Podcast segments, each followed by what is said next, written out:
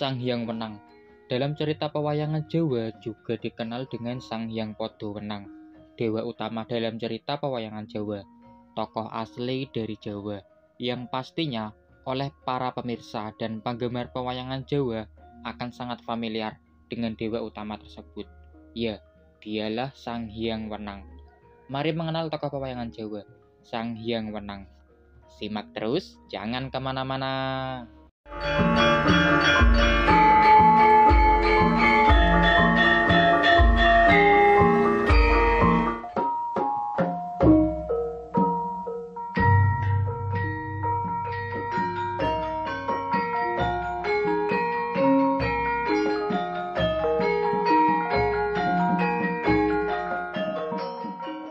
Menyebut nama Sang Hyang Wenang dalam pewayangan Jawa, maka akan tertuju kepada dewa utama dalam cerita pewayangan Jawa, pusat dari segala kekuatan semua kayangan yang ada di bawahnya.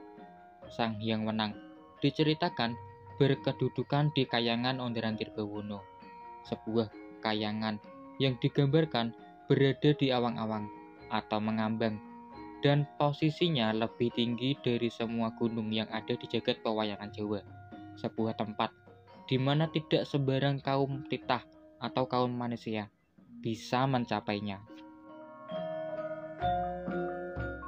Untuk wayang kulitnya, Sang Hyang Wenang digambarkan dengan wayang berukuran cukup kecil, biasanya dengan tangan yang tidak dapat digerakkan. Namun, ada juga wayang dari Sang Hyang Wenang dengan tangan depan yang dapat digerakkan. Kira-kira ukuran dari Sang Hyang Wenang seukuran dengan gambaran wayang kulit Sang Hyang Bathara Dewa Ruci. Sang Hyang Wenang atau Sang Hyang Podo Wenang merupakan leluhur para dewa dari dewa-dewa yang sudah dikenal dalam cerita pewayangan Jawa. Namun, juga merupakan generasi lanjutan, karena ada juga para dewa utama yang menjadi leluhur dari Sang Hyang Wenang. Dewa utama sebelum Sang Hyang Wenang. Pada umumnya, dalam pewayangan Jawa, dewa utama adalah Sang Hyang Wenang, berputra Sang Hyang Tunggal. Kemudian, Sang Hyang Tunggal berputra Sang Hyang Tejomoyo, Sang Hyang Ismoyo, dan Sang Hyang Manekmoyo. Kelak akan dikenal dengan Togok, Semar, dan Batoro Guru, yang pastinya akan familiar di masyarakat, terutama para penggemar pewayangan Jawa. Secara singkat, silsilah dari Sang Hyang Wenang ke atas adalah sebagai berikut. Dimulai dari manusia pertama dalam jagat pewayangan Jawa, Sang Hyang Adomo, tokoh pewayangan Jawa, yang juga disebut sebagai Nabi Adam oleh beberapa kalangan masyarakat. Sang Hyang Adomo beristri Dewi Huwo atau Dewi Hawa, yang berputra Sang Hyang Sis. Kelak, Sang Hyang Sis mempunyai istri yang bernama Dewi Mulat dan berputra Sayyid Anwas dan Sayyid Anwar, yang mana Sayyid Anwas menurunkan para nabi. Sementara itu, Sayyid Anwar menurunkan para dewa dalam cerita pewayangan Jawa. Sayyid Anwar atau Sayyidina Anwar setelah menjadi manusia unggul mampu mencapai derajat dewa, yakni bisa berkedudukan di alam halus bergelar Sang Hyang Nur Cahyo, yang kemudian mempunyai istri Dewi Rini dan berputra Sang Hyang Nuroso.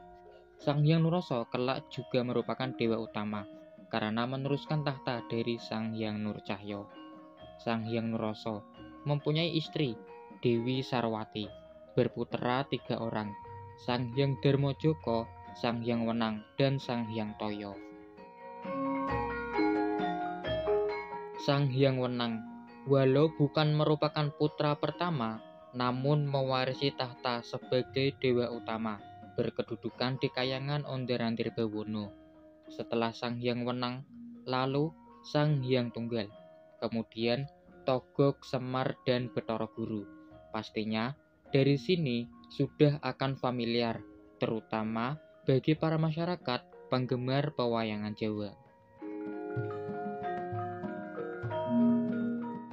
Untuk sanggit umum atau versi umum pedelengan Jawa, Sang Hyang Wenang mewariskan tahta kayangan kepada putranya, yakni Sang Hyang Tunggal, sekaligus menitis atau menyatu jiwa raga dengan Sang Hyang Tunggal. Akan tetapi, karena Sang Hyang Tunggal merasa bahwa dirinya sama sekali belum ada apa-apanya bila dibandingkan dengan ayahnya, yakni Sang Hyang Wenang, maka Sang Hyang Tunggal mengukuhkan diri dan menyandang nama Sang Hyang Podo Wenang, yang artinya merupakan kesamaan dari Sang Hyang Wenang, ayahnya, Sang Hyang Wenang atau Sang Hyang Podo Wenang.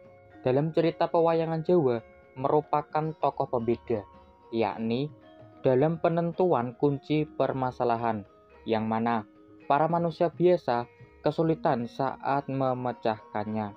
Beberapa sanggit yang memunculkan tokoh Sang Hyang Wenang biasanya lakon Kridanya Wisanggeni dan Ontoseno, karena keduanya merupakan wiji sejati, yakni tempat bersemayam dari Sang Hyang Wenang. Dan cukup banyak lagi lakon-lakon yang memunculkan Sang Hyang Wenang dewa utama dalam cerita pewayangan Jawa. Namun, selalu mengutarakan bahwa Sang Hyang Wenang hanya perantara dari Yang Maha Kuasa, lagi Maha Pencipta, jagat dan seisinya. Dewa utama atau dewa tertinggi dalam cerita pewayangan Jawa yang pastinya sudah sangat dikenal di kalangan masyarakat, terutama para penggemar pewayangan Jawa. Semoga video sederhana ini bermanfaat guna berbagi wawasan seputar pewayangan Jawa. Mohon dukungannya dengan komentar pada video ini dan subscribe channel Ari Poncowolo. Terima kasih atas dukungan dan semua partisipasinya. Sampai jumpa lagi.